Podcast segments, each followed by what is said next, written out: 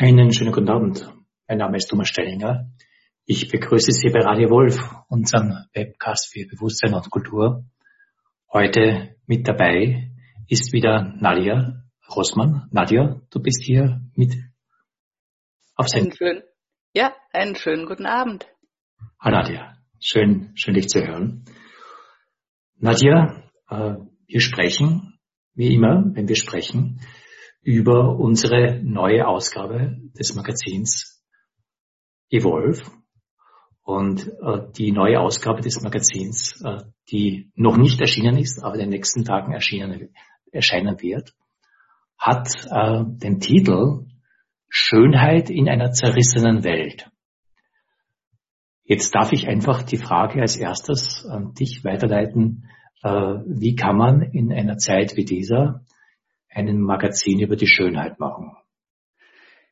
Ja, da, damit triffst du ja schon die, die wirklich tiefe Frage, die wir im Redaktionsteam eine ganze Weile bewegt haben. Weil auf den ersten Blick liegt natürlich in diesem Satz ein unglaublicher Kontrast und äh, auch eine Gefahr, nämlich, dass man versucht, dem, was zerrissen ist, das Schöne einfach entgegenzuhalten. Und wir haben in unseren Gesprächen gemerkt, dass wir heute in einem ja, großen Herausforderungsszenario einfach stehen in der Welt. Und davon haben wir, haben wir ja auch schon in den letzten Ausgaben von Evolve gesprochen. Und gleichzeitig ahnt man auch, dass es aber im Menschsein natürlich viele Perspektiven und Bewegungen gibt, die immer wieder einen Aufbruch daraus suchen. Und Schönheit als etwas, ja, was mit unserem Menschsein zutiefst verbunden ist und äh, woraus wir auch in unserer menschheitlichen Entwicklung immer geschöpft haben, ist da, glaube ich, schon ein sehr, sehr passender Bezugspunkt. Und gleichzeitig haben wir natürlich äh, sehr viel darüber gesprochen, dass das Schöne nicht zu harmlos daherkommen darf. Weil natürlich die Neigung ist, wenn man in Zeiten der Bedrängnis äh, lebt, dass man dann versucht, das Schöne als einen Flucht, Fluchtpunkt in den Blick zu nehmen und sich dem zu entziehen, was gerade ist. Und wir dachten im Gegenteil, dass Schönheit vielleicht eine Tür öffnen kann, wenn wir uns damit beschäftigen, wie wir uns auf eine tiefere Weise und vielleicht auch angemessene Weise mit dem, was ist, verbinden können und damit dann auch ja tiefere Perspektiven entwickeln können. Das kann man natürlich mal so sagen. Äh, aber man kann natürlich auch ähm, sagen, okay, äh, wir leben äh, in einer großen Krise, wahrscheinlich in der größten Krise unserer Lebenszeit. Und jetzt machen sie sich im Evolve einfach einfach die, äh, machen einfach auf, um es neudeutsch zu sagen, auf Spiritual Bypassing und machen jetzt auf Schönheit, um zu sagen, den ganzen Problematiken dessen, wo wir gerade drin sind, im Schlamassel zu entgehen. Äh, das könnte ja auch der Fall sein. Also jetzt einfach sagen, okay, es ist alles so schlimm, lass uns doch mal auf die Schönheit schauen. Ähm, was ist denn Argument, dass wir das so nicht gemacht haben? Also ich würde sagen, im Umkehrschluss der Verlust von Schönheit oder unser zerbröselndes Verständnis dessen, was schön ist und was uns ausmacht, ist vielleicht äh, sogar ein mit ein wesentlicher Grund für den Schlamassel, in dem wir sind. Mhm. Und das, das führt mich eigentlich zu, direkt zu deinem äh, Leitartikel über Zombies und Menschen, weil ich glaube, dass unsere Kultur im Ganzen im Moment wirklich in einem Ringen ist und das auch daran liegt, dass wir den Sinn für das Schöne immer mehr zu verlieren beginnen oder in manchen Bereichen sogar schon auf eine sehr extreme Weise und dafür stehen die Zombies verloren äh, haben. Und vielleicht magst du dazu ein bisschen mehr sagen, warum man ein Schwerpunktthema zur Schönheit damit äh, anfängt, äh, darüber nachzudenken, was Zombies uns zu sagen haben. Okay, smart move. Peter zurückgegeben äh, und ich sehe auch momentan keine Möglichkeit, dem jetzt irgendwie auszuweichen. Also wie, wie macht man einen Leitartikel zu einem Thema, das über die Schönheit äh, geht? Äh, mit dem Titel Zombies und Menschen. Wobei ich dazu sagen muss, der Untertitel heißt über den Sinn der Schönheit. Und Zombies ist natürlich ein eigenartiges äh, Thema. Und äh, in der Recherche zu unserem Magazin äh, bin ich auf einiges gestoßen, was ähm, mich stutzig gemacht hat. Nämlich, wenn man die Welt unter der Brille der Mythen betrachtet, die wir so als Kulturen produzieren. Alle unsere Kulturen haben Heldenmythen, Opfermythen, Erlösungsmythen. Dann gibt's immer so ähm, bestimmte Mythen, die in bestimmten Zeiten auch geboren werden. Also es gibt so diese alten Mythen aus noch vorchristlicher Zeit. Es gibt die natürlich die christlichen Erlösungsmythen hier bei uns. Es gibt die Mythen der anderen Kulturen. Es gibt aber auch die, die Mythen der Moderne, der französischen Revolution und all das. Und es gibt einen Mythos, und das hat mich wirklich stutzig gemacht, der so haben einige Forscher äh, behauptet und mit äh, starken Argumenten unterstützt, eine, ein Mythos ist, der erst in unserer Zeit überhaupt erfunden wurde. Und das ist der Mythos äh, der Zombies. Und die Zombies, äh, diejenigen, die in Kinos gehen, äh, werden vielleicht äh, zumindest äh, mal über die Frage gestolpert sein, einen Zombie-Film zu sehen, weil es gibt diese Zombie-Films und es gibt sie äh, zu vielen. Es gibt, und auch das ist sozusagen eine wissenschaftliche Studie, äh, seit 1920, der erste Zombie-Film ist 1920 erschienen, 600 äh, Zombie-Filme, aber die Hälfte dieser Zombie-Filme sind in den letzten zehn Jahren erschienen. Also die Hälfte aller Zombie-Filme sind Anfang des 21. Jahrhunderts erschienen. Und ich möchte nicht zu weit reingehen, äh, was, das, was dieser Artikel ausmacht. Einfach, dass die Zombies für etwas Untotes, für etwas Abgründiges stehen, für etwas, äh, das ähm, wirklich mit der Dunkelheit unserer Seele zu tun hat, was auch sehr, sehr viel, und so bin ich drüber gestolpert, mit Hässlichkeit zu tun hat. Und dass das offensichtlich ein Phänomen ist, das nicht nur irgendwo ein Randphänomen ist, sondern wenn es Kinokultur ist, wenn es äh, äh Filmkultur ist und wenn es noch dazu eine populäre Kultur ist, dann hat das was mit unserer Seele zu tun. Das heißt, in unserer Seele, in der Seele unserer Kultur lebt etwas sehr Dunkles, etwas sehr Abgründiges, äh, etwas auch der Hässlichkeit verschriebenes, etwas, das äh, nie satt wird, äh, etwas, das alles verschlingt, etwas, das keine Heimat hat, äh, etwas, das auch kein Wohin hat, das keine Kommunikation hat. Da ist etwas in unserer Seele und offensichtlich hat das nicht mit Schönheit zu tun. Und dann stellt sich schon auch die Frage, was heißt es über unsere Zeit, dass wir so einen Mythos produzieren?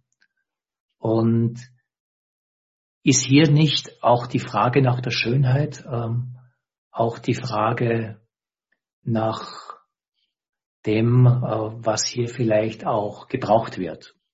Ich habe das, und da ist ein bisschen, äh, ich gebe ein bisschen die Pointe weg, aber ich mache es trotzdem von dem Artikel, dass es in den in den Volksmythen, äh, eigentlich in den Volksmythen aller Zeiten und aller Kulturen, also in den Märchen, auch einen Mythos gibt, äh, wo diese Kräfte des ähm, äh, Verwunschenen, äh, die Kräfte des Abgründigen, die Kräfte äh, des Schaurigen äh, immer wieder bezwungen, erlöst, je nachdem, werden von etwas, was oft dann als der Mythos des reinen Herzens erscheint. Das ist dann oft ein, ein, junger, ein, ein junger Mensch, ein, ein, junger Knabe, ein junges Mädchen.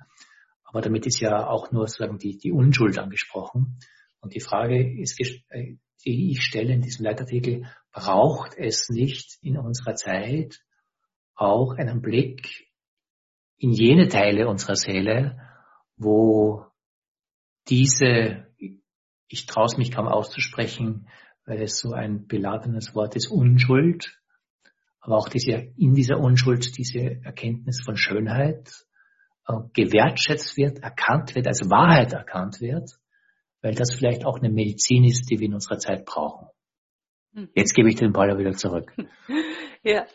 Ja, und ich, ich glaube, dieses äh, tiefer gehen und sich wieder dieser Perspektive von Unschuld anzunähern, zu versuchen.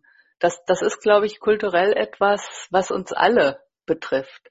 Weil dieser Aufhänger der Zombies, das, das mag sich erstmal ein bisschen steil anhören. Und ich hatte zum Beispiel beim Lesen des Artikels äh, die intuitive Reaktion, ich habe noch nie einen Zombie-Film gesehen.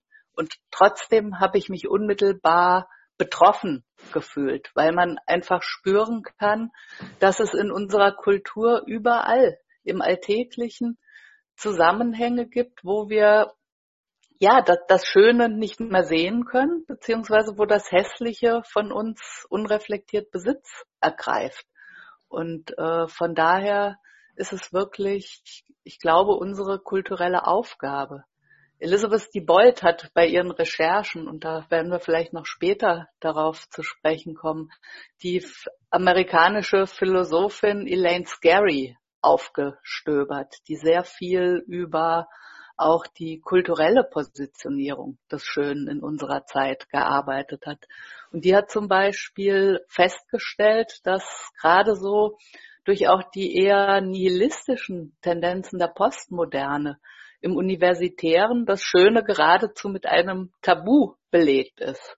Und wenn man sich dann mal so überlegt, wie in wesentlichen Teilen zum Beispiel des Bildungswesens man eigentlich heute gar nicht mehr über das Schöne spricht, dann, dann kriegt man so eine Ahnung, äh, wie wertvoll es ist, ein ganzes Magazin vor Augen zu haben, das sich dem Schönen widmet. Ich möchte gerne auch eine, eine Gegenthese stellen, also eine Gegenthese zu diesen Zombies, mhm. die wir in das Magazin reingenommen haben in der Form eines Interviews, in der Form eines Interviews mit einem äh, spirituellen Lehrer, Igor Kufayev, ein äh, Lehrer, der äh, eigentlich äh, aus Kasachstan kommt, äh, Russisch, äh, ein russischer Lehrer aus Kasachstan, der mittlerweile aber auf Mallorca lebt und der sehr äh, dem kaschmirischen Schaivismus verpflichtet ist. Äh, Leute, denen das jetzt nicht sagt, das hat äh, sehr viel mit Shiva und Shakti, mit ähm, auch äh, Tantra im, im, im, originalen Sinn, also nicht im westlichen Tantra-Sinn zu tun. Äh, und Igor Kufayev, der bevor ein sehr anerkannter spiritueller Lehrer geworden ist, auch ein sehr erfolgreicher Maler in London war, also eine äh, wirklich auch eine große Künstlerkarriere hat, hat eine besondere Beziehung zur Schönheit. Und in dem Interview mit ihm hat er etwas herausgearbeitet, das ich wahrscheinlich jetzt gar nicht so reproduzieren kann. Dazu muss man das Interview einfach lesen, also insofern äh, auch das Magazin kaufen, wenn man es nicht schon hat. Ähm, aber er arbeitet meines Erachtens sehr gut heraus, dass Schönheit, eigentliche Schönheit, von einer spirituellen Sicht ähm, nicht das ist, was wir normalerweise unter Schönheit in dieser behübschenden, netten, vielleicht kitschigen, vielleicht ästhetisierenden Formen, sondern dass Schönheit etwas ist, das zutiefst mit dem Wesen der Wirklichkeit zu tun hat. Er ähm, hat das auch so angesprochen. Wir haben dann das Interview auch so benannt. Schönheit ist alles, was ist. Und da geht er diesem Phänomen in einer tiefen Form nach, wo Schönheit äh, erschüttert, wo Schönheit ähm, auch ähm, zerstört im positiven Sinn, weil sie etwas von unserer, wie soll ich sagen, Oberflächlichkeit der Welt aufnimmt. Es ist ja auch äh, Rilke äh, mit dem Zitat bekannt, Schönheit ist der Beginn des Schrecklichen. Und ich glaube, das ist das, was hier auch der Igor Kofayev anspricht, wobei das Schreckliche vielleicht hier auch ähm, anders verstanden werden kann, als man es auf den ersten Blick meint. Ja, es ist auf eine gewisse Weise lädt er ja wirklich dazu ein, Schönheit nicht mehr als ein Gegenüber zu sehen oder zu suchen, sondern im Menschsein wirklich in die Tiefe zu gehen und zu erkennen, wer wir sind. Und das ist, glaube ich, wirklich ein unglaublich großes Projekt. Wir haben ja viele Stimmen drinnen und wirklich äh, verschiedene Aspekte, sich mit diesem Thema von Schönheit, Ästhetik auseinanderzusetzen. Eins, das ich jetzt gleich noch erwähnen möchte, ist Shelley Sachs. Shelley Sachs, wir hatten sie schon öfters im Magazin. Eine Schülerin von Joseph Beuys, Künstlerin, äh, soziale Künstlerin, auch wenn sie das selber sich nicht so titulieren würde, aber ich würde sagen, dass, dass das, was Beuys mit äh, der sozialen Plastik gemeint hat, sie auch sehr stark verkörpert. Sie spricht ähm, weniger von der Schönheit direkt, ähm, also sie ist fast zögerlich gewesen, also sagen, das unter diesem Aspekt äh, zu nehmen, aber sie hat das dann doch auch äh, auf diesen Aspekt äh, zutreffend gesehen. Sie spricht von unserer Fähigkeit, Stimmigkeit wahrzunehmen. Stimmigkeit und Unstimmigkeit. Und das hat ein bisschen mit dem zu tun, was du am Anfang angesprochen hast, dass unsere Unfähigkeit uns äh, auf Schönheit einzulassen, nämlich unsere kulturelle Gewohnheit, eine ganze Kultur aus einem also aus einer Gewohnheit und Mechanismus der Optimierung, der Ökonomisierung, der Instrumentalisierung, der Vermathematisierung äh, zu konstruieren, dass hier eine bestimmte Form menschlicher Intelligenz, nämlich eine ästhetische Intelligenz, äh, abhanden kommt, die wir vielleicht brauchen, um menschlich auf die Welt zu reagieren und menschlich auch Antworten auf die Welt zu finden, nämlich einfach unsere Wahrnehmung von etwas ist stimmig und etwas ist nicht stimmig. Was auch diese interessante Doppelbedeutung im Deutschen hat, nämlich stimmig äh, heißt er einerseits im Sinne von ja, wahr und falsch, also es ist ein Urteil, es stimmt oder es stimmt nicht. Stimmig hat aber eben auch diesen Bezug zur Harmonie, mhm. zur Musik. Etwas ist stimmig. Ähm, das heißt, hier ist eine gewisse musikalische Intelligenz, eine Resonanzwahrnehmung, die uns als Intelligenzorgan zur Verfügung steht, etwas, was uns vielleicht, ähm, wovon wir mehr bräuchten, um Zukunft anders zu gestalten. Da spricht Shelley Sachs in den Interviews sehr davon.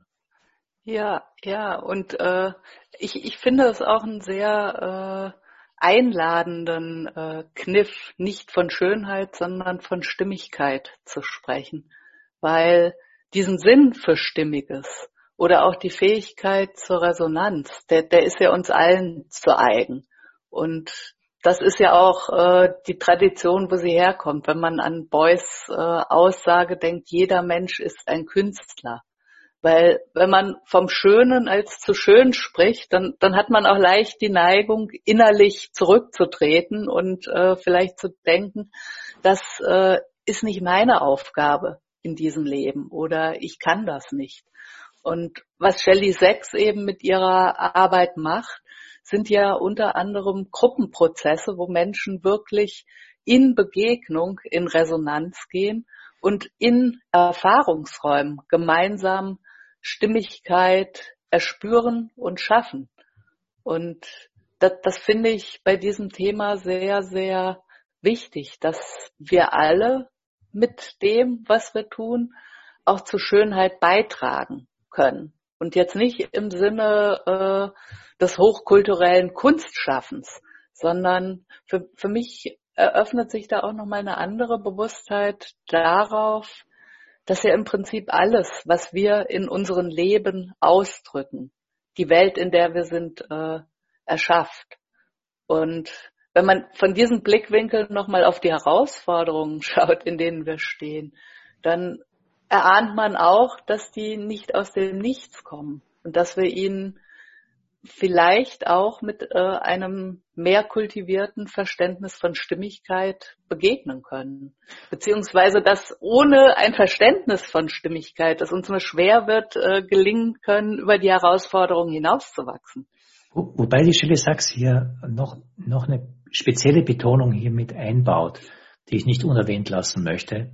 Nämlich sie spricht von unserer Vorstellungskraft als menschlichem Wahrnehmungsorgan. Mhm. Und äh, da steckt unheimlich viel drinnen. weil die Vorstellungskraft, die ja auch ähm, eine ästhetische äh, Fähigkeit ist, also einfach sich Dinge vorzustellen. Mit Dinge vorzustellen meint man natürlich äh, vor allem auch Dinge vorzustellen, die noch nicht sind. Mhm.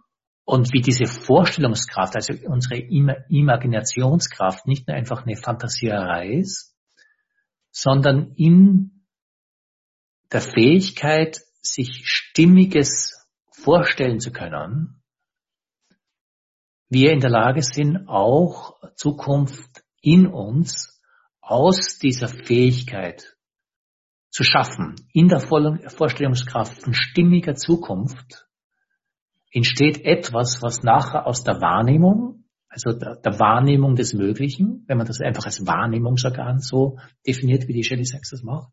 Das heißt, die, diese Vorstellungskraft nimmt eine Möglichkeit wahr, äh, die Wahrnehmung der Stimmigkeit erlaubt das auch sozusagen in einer möglichst stimmigen Form wahrzunehmen.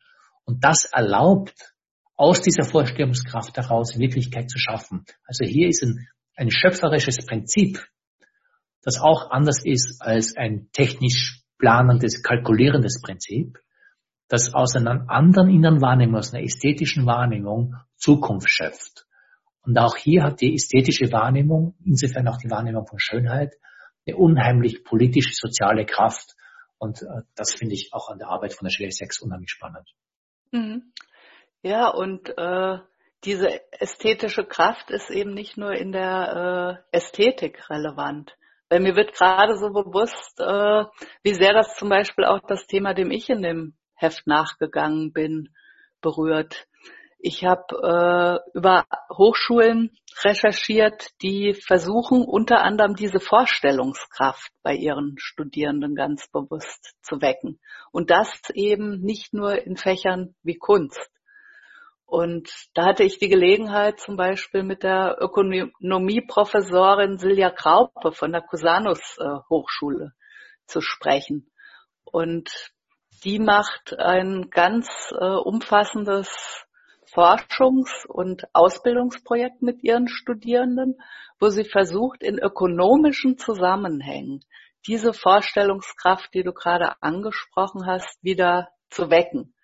Und da, da möchte man sich vielleicht erst fragen, was äh, hat Imagination mit Wirtschaft äh, zu tun?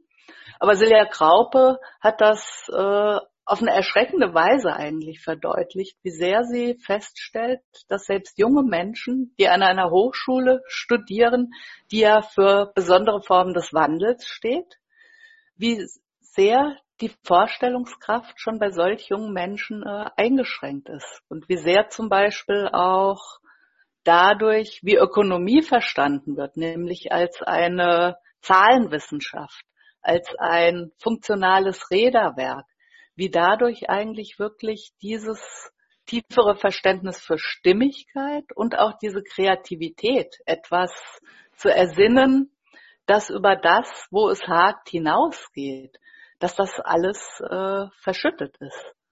Und sie macht mit ihren Studierenden dann zum Beispiel auch äh, Theaterkurse, in denen sich die jungen Leute wirklich als Erfahrende unmittelbar begegnen. Und das das legt dann vielleicht auch wieder so Schichten von mehr Nacktheit und mehr Unschuld frei und öffnet Räume, in denen dann überhaupt Gestalterisches erst möglich wird.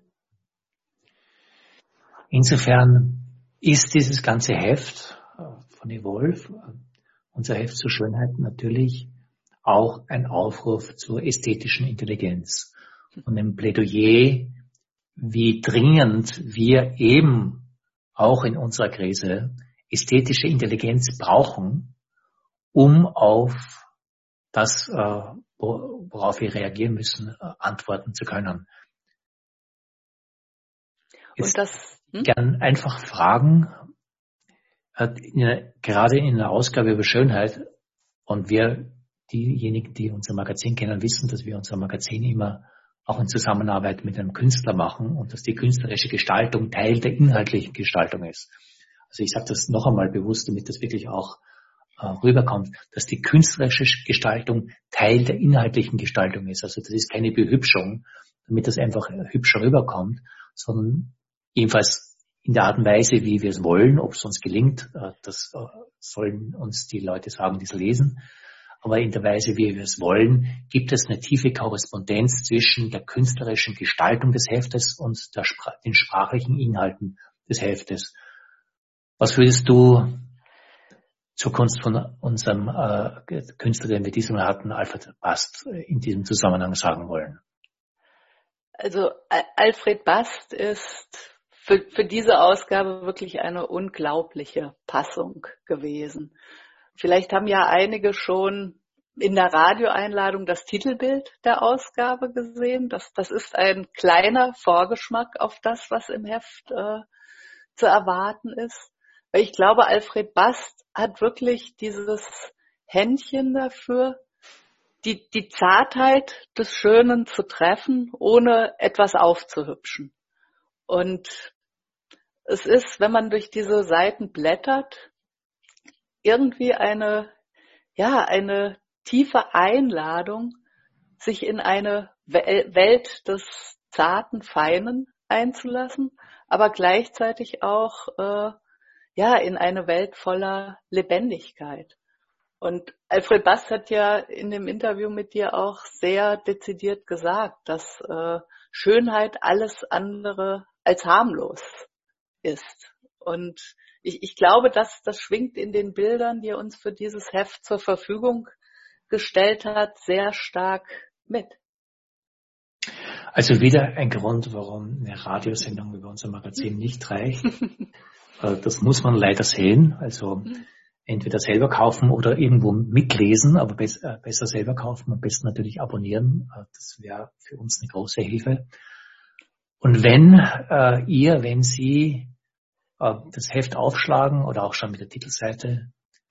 Ähm, meine Bitte, unsere Bitte, die Kunst auch sprechen zu lassen und sie nicht nur sozusagen als eine ja, äh, beglückende Wahrnehmung, hoffentlich beglückende Wahrnehmung zu empfinden, sondern auch sie als geistiges Sprechen wahrzunehmen, weil äh, gerade bei jemandem wie Alfred Bast ähm, sage ich einfach, das ist so. Und ich bin einfach sehr happy, dass sagen seine Sprache mit der Sprache, die wir jetzt in Interview und in Artikelform gefunden haben, miteinander korrespondieren. Und vielleicht auch dazu gesagt, ich habe es im Interview auch kurz angeführt, Alfred Bast ist ja in, in, mit ein Grund, warum wir überhaupt dieses Thema gewählt haben, weil äh, das Interview mit ihm heißt äh, sinnigerweise Corona und Blümchen, weil Schönheit nicht harmlos ist. Und da geht es darum, dass er auch von der Corona-Krise betroffen, äh, das näheres Detail kann man im Interview nachlesen, während der Corona-Zeit in seinem Atelier, das er auch Kunstkloster nennt, ähm, Briefe äh, aus Koronien äh, täglich verschickt hat, äh, die eine zutiefst äh, berührende, aber berührende klingt fast zu lieblich, ergreifende wäre vielleicht das bessere Wort, Weise waren, wie er sich auch sagen mit den Unwegsamkeiten dieser zeitlichen Umstände auseinandergesetzt hat, sowohl in Worten als auch in Bildern. Wir sprechen, also er und ich sprechen in dem Interview drüber, aber seine im zutiefst positiv gemeinten Sinne ästhetische Reaktion auf ähm, unsere Zeit war mit ein Grund, warum wir dieses Thema gewählt haben. Ja, und in dem Gespräch berührt er ja auch am Ende diese Frage des Werdens und Vergehens, was, was ich einen sehr interessanten Punkt finde, weil er als Künstler eben gerade nicht versucht, einfach ein Abbild des Schönen zu schaffen, sondern wirklich auch, auch dem Prozess des Lebens Ausdruck zu verleihen. Und äh, einige Bilder, die er zum Beispiel macht, äh, er hat in seinem Garten Quittenbäume und Apfelbäume und gruppiert sich dann oft in seinem Atelier ein Arrangement dieser Früchte und verweilt mit ihnen im Prozess des Vergehens. Und wie er darüber spricht, finde ich sehr, sehr eindrücklich, weil da werden und Vergehen wirklich äh, zu einem Erfahrungsraum werden kann, wenn man sich auch bildlich darauf einlässt. Okay, da muss, muss ich dir im Detail sagen, dass eigentlich im Interview war, was wir herausgenommen hatten.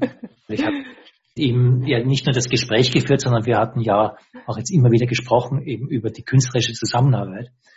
Und in einem, einem dieser Gespräche hat er eben über die Schönheit der Vergänglichkeit gesprochen und eben auch über diese Quitten, mit denen er malt. Und ich hatte da gerade an meinem Schreibtisch hier einen Apfel liegen und einfach motiviert von diesem Gespräch mit ihm habe ich diesen Apfel einfach liegen gelassen. Und zwar nicht äh, nur die Tage, äh, nicht nur die Stunden, nicht nur die Tage, sondern auch die Wochen und habe äh, dem Apfel zugesehen, was er macht. Und ich will da nicht mehr sagen, aber das, was Alfred hier einfach hier mit anspricht und auch mit seiner Kunst anspricht, ich würde sagen, die, die Schönheit des Vergehens, äh, mag jetzt vielleicht ein bisschen kitschig klingen, äh, vor allem wenn man einen verschrumpelten und langsam auch verschimmelten Apfel vor sich hat. Aber es ist spannend, dem zuzusehen. Ja, und ich würde da von diesem Punkt ausgehend auch äh, gerne noch einen Bogen zu einer sehr, sehr konkreten Alltagsrelevanz des Schönen äh, mhm. spannen. Weil wir haben auch in dem Heft ein Interview mit einer japanischen Expertin für Wabi-Sabi. Und Wabi-Sabi ist in der japanischen Kultur dieses Verständnis und die Liebe zum Unvollkommenen. Und ich fand das sehr spannend, wie sie eben beschreibt, dass das Vergängliche oder auch das Kaputte in der japanischen Kultur auf eine ganz besondere Weise geehrt wird. Sie, sie beschreibt zum Beispiel, wenn äh, einem in Japan ein zum Beispiel eine besonders schöne Tasse zu Bruch äh, geht, dann würde man die niemals äh, wegwerfen, sondern dann wird das, was die Tasse war, jetzt in Scherben, auf eine sehr, sehr wertschätzende Weise wieder zusammengefügt. Manchmal machen die Japaner das sogar so, dass sie solche Klebe, verklebten Risse dann sogar äh, mit Gold noch besonders markieren, um eben wirklich diesen Übergang vom einen in das andere, vom, von etwas, was vorher ganz war, in ein anderes Ganzes zu äh, transformieren. Und das, das finde ich einen unwahrscheinlich spannenden äh, Blick auf etwas, wo man in unserer Konsumkultur vielleicht sagen würde, oh, da ist etwas kaputt, ich werfe es weg. Und ich finde diese Feinheit in der japanischen Kultur, die gibt uns auch unglaubliche Anregungen, unser ganz alltägliches Verständnis zu den Dingen des Lebens oder von den Dingen des Lebens mal äh, zu überdenken. Ja, und es geht auch ähm, nicht nur so einfach nur um Alltäglichkeit. Im Prinzip ist dieses Wabi-Sabi auch eine Kritik unserer, unseres abendländischen Schönheitsverständnisses. Mhm. Ich sag mal, des äh, etablierten griechisch-abendländischen Schönheitsverständnisses mit seiner äh, klassischen Perfektion. Und äh, das gab mir zumindest zu denken. Und da sah ich auch einen der Zusammenhänge mit der Themensetzung in einer gebrochenen Zeit. Wir hatten, hatten ja das, den Titel des Magazins Schönheit in einer zerrissenen Zeit. Und da hat sich natürlich Wabi Sabi direkt aufgedrängt, weil hier sozusagen eine Schönheit anders wahrgenommen wird, nicht, nicht, nicht eine Schönheit, die sozusagen äh, eine Perfektion im Gegensatz zur Gebrochenheit, sondern eine Schönheit in der Gebrochenheit. Und das finde ich auch aus einer spirituellen Perspektive eine spannende Wahrnehmung oder spannend, sich wahrnehmend darauf einzulassen, wenn Schönheit jetzt nicht nur das ist, was jetzt sagen eine perfekte griechisch-attische Davidsstatue ist, sondern dass die Gebrochenheit und teilweise auch Zerbrochenheit des Lebens ähm, mit eingewoben werden kann in das, was wir schön nennen. Das heißt, unsere Narben sind Teil dessen, was schön sein darf.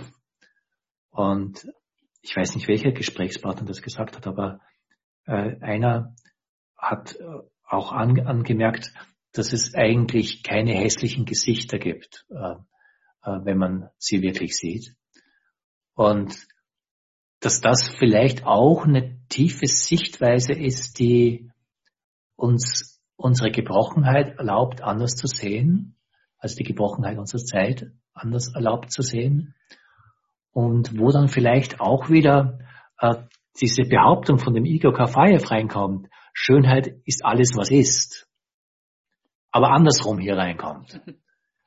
Und auf einmal hier auch etwas reinkommt, was auch mit das Motiv war, dieses Magazin mit diesem Thema zu machen, nämlich äh, wenn ich mich sozusagen von, wie soll ich es formulieren, jetzt in, in der Themastellung des Magazins von der Zombiehaftigkeit des Abgrunds nicht mitreißen lasse, sondern wahrnehmen, dass eigentlich ähm, im, im richtigen Blick auch die Schönheit sichtbar wird und äh, da auch sagen die, der Zombie-Abgrund nämlich standhält, dann entsteht auch darin eine Kraft, auf das Abgründige antworten zu können, die anders ist als die Abwehr des Abgrunds. Und ja. Da ist dann schon auch eine ja, spirituelle Dimension, die, die mir wesentlich erscheint. Ja, und das ist vielleicht auch so der Beginn einer Heilung äh, unserer Neigung, immer die Dinge so voneinander zu trennen, statt einfach zu differenzieren und aber die, die Ganzheit, in der alles geschieht, mhm. wahrzunehmen. Und das ist zum Beispiel auch äh, ein Thema, das Andreas Weber, der Naturphilosoph, mhm. diese Ausgabe mit eingebracht hat und was ich als sehr wesentlich empfinde. Weil er tritt seit langem dafür ein, dass wir eben auch so diesen Gegensatz, den wir vor uns hertragen zwischen Natur und Kultur, dass wir den stückweise lernen wieder zu überwinden und die eigentliche Ganzheit des Lebens wahrzunehmen. Und äh, ich finde, er setzt äh, in dem Gespräch, das er hatte, einen sehr, sehr spannenden Punkt, weil er über Fruchtbarkeit spricht von dem auch, äh, was wir tun und wie wir in der Welt sind.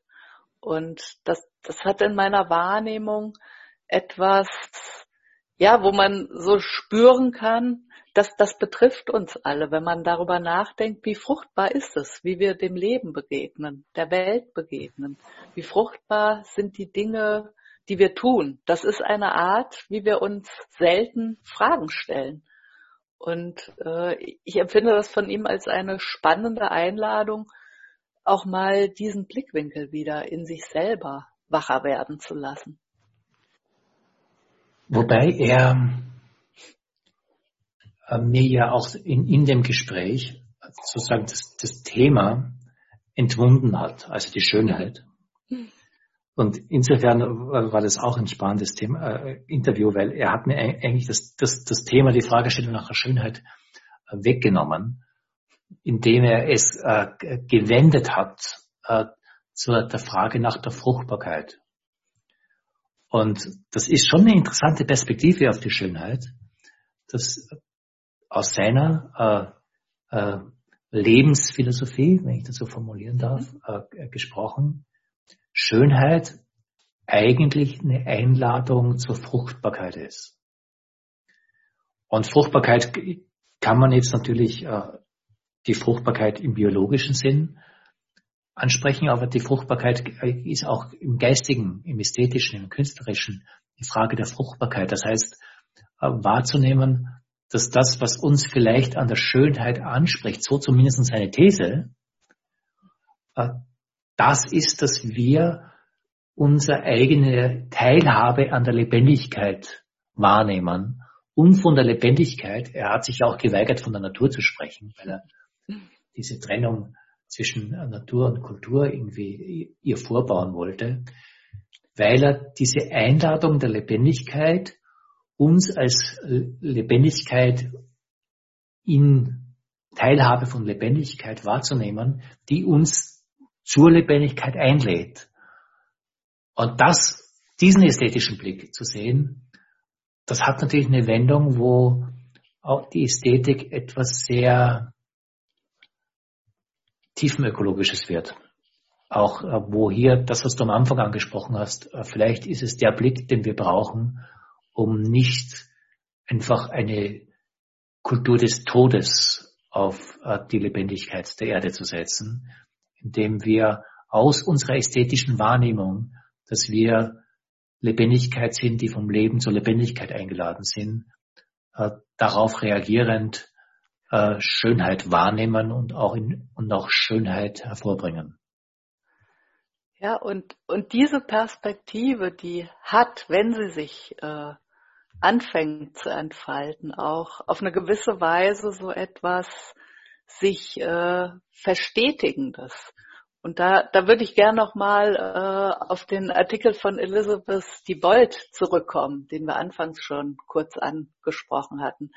Weil äh, sie hat ist der Frage nachgegangen, die äh, Philosophin Elaine Scarry hat ein äh, spannendes Buch geschrieben on Beauty and Being Just, also das Zusammenspiel von der Fähigkeit, Schönheit wahrzunehmen und Gerechtigkeit.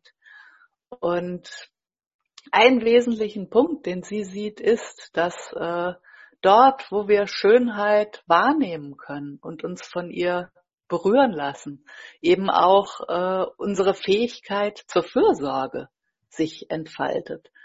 Weil das, was wir als schön empfinden, als wertvoll, das, äh, das scheinen wir einen natürlichen, eine natürliche Resonanz darauf zu haben, das auch, ja, nicht nur wertschätzen zu wollen, sondern auch äh, bewahren zu wollen. Und wenn man das dann mal an, an sich äh, heranlässt, dann, dann kriegt man so eine leichte Ahnung, wie Leben wie Gesellschaft, wie all das, was wir tun, vielleicht wirklich äh, inspiriert sein könnte durch den Sinn für das Schöne und nicht als eine Idee, wie wir versuchen, durch gute Gedanken eine bessere Gesellschaft zu schaffen, sondern aus dieser tieferen Berührung des Lebens vielleicht. Ich glaube, äh, wir haben unser, unser Plädoyer dafür gehalten. Äh, warum wir meinen, dass diese Ausgabe über die Schönheit kein Fluchtsyndrom ist vor der Wirklichkeit, sondern der Versuch, sich auf eine sehr tiefen Weise mit der Wirklichkeit auseinanderzusetzen, hier auch eben aus der Perspektive einer Bewusstseinskultur und einer spirituellen Kultur Wesentliches herauszuarbeiten und jetzt eben mit äh, dem Blickwinkel der Schönheit auch wahrzunehmen, was es braucht, und welche andere Sichtweisen wir vielleicht brauchen, um auf das sehr Unschöne, das uns auch äh, momentan widerfährt, reagieren zu können und gleichzeitig auch wahrzunehmen, wie allem, auch dem sehr Unschönen, etwas äh, sehr letztendlich zu Bejahendes zugrunde liegt. Und ich bin neugierig, wie die Leser und Leserinnen dieses Magazin ähm, äh, annehmen werden. Wie, mhm. wie gesagt, unser Magazin ist ja nie so gedacht, dass es als eine Verkündigung von Wahrheit gedacht ist, sondern es ist immer gedacht, ein Anstoß sein zu wollen, der einen Dialog anstoßt, der uns gemeinsam zu weiteren Fragestellungen und Erkenntnissen weiter, weiterführt. Insofern ist das Magazin äh, auch nicht mehr als das, ein Anstoß, hoffentlich ein gelungener Anstoß. Es ist ein ein, eine Einladung auch in unseren Evolve-Salons, in, äh, in welcher Form auch immer, sich äh, damit auseinanderzusetzen, damit ins Gespräch zu kommen. Und heute zum ersten Mal äh, für unsere Sendung zum Magazin fangen wir auch heute gleich damit an. Das heißt, wir werden jetzt in 15 Minuten auch das Radio Evolve Forum wieder aufmachen. Das heißt, diejenigen von euch, diejenigen von Ihnen, die sich jetzt gleich äh, hier mit ins Gespräch reinbringen wollen, ich sage noch einmal den Zoom-Raum, unter dem wir uns in 15 Minuten treffen werden. Der hat die Nummer 53 97 86 171. Also nochmal 53 97 86 171.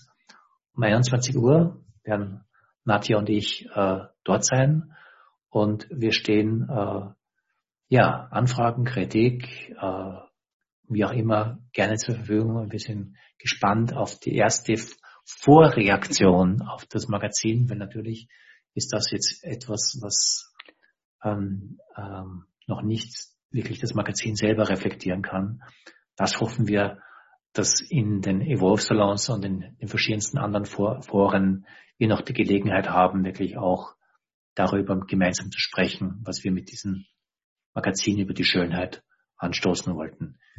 Vielleicht noch eine kleine praktische Sache zum Magazin, weil wir dieses Mal natürlich früh waren mit unserer Radiosendung. Nicht, dass äh, jetzt Irritationen aufkommen. Unsere Abonnenten werden das Heft wahrscheinlich Anfang kommender Woche regulär erhalten und ab Ende der Woche dürfte es dann auch am Kiosk verfügbar sein. Nur damit sich jetzt niemand wundert oder glaubt, er hätte noch nichts bekommen wir sind mit dem Radio einfach früher als gewöhnlich. Wir sind früher als gewöhnlich, weil wir Radio auch eine Sommerpause machen. Äh, das ist auch ähm, äh, jetzt die Gelegenheit, äh, die Sommerpause anzukündigen. Also jetzt im Juli und August werden wir mal pausieren, um, wir sind gerade in der Vorbereitung einer Neustrukturierung des Radios im Herbst neu durchzustarten. Und ich sage es einfach nochmal auch dazu, das Radio äh, ist auch äh, ganz ehrenamtlich getragen. Wir können unsere Arbeit nur deswegen machen, weil wir Gott sei Dank auch großzügige Spenden haben. Wenn sich jemand motiviert fühlt, äh, gerade auch jetzt in der Zeiten äh, wirtschaftlicher Herausforderungen, die uns auch hart treffen, also im Magazin, äh, haben uns natürlich auch viele Menschen, die normalerweise inseriert haben, können nicht inserieren. Wer die Möglichkeit hat, unsere Arbeit hier weiter zu unterstützen, damit wir sie weiterführen können. Ähm, der kann auf unserer Webseite, äh, gibt es eine Spendenseite auf, auf evolve.de äh, uns gerne unterstützen. Aber jetzt äh, in mittlerweile zwölf Minuten äh, Radio Evolve Forum und wer immer von den Menschen, die hier live am Livestream mit dabei sind, hier weitersprechen will. Wir freuen uns auf das Gespräch. Bis dann. Ja, einen schönen Abend.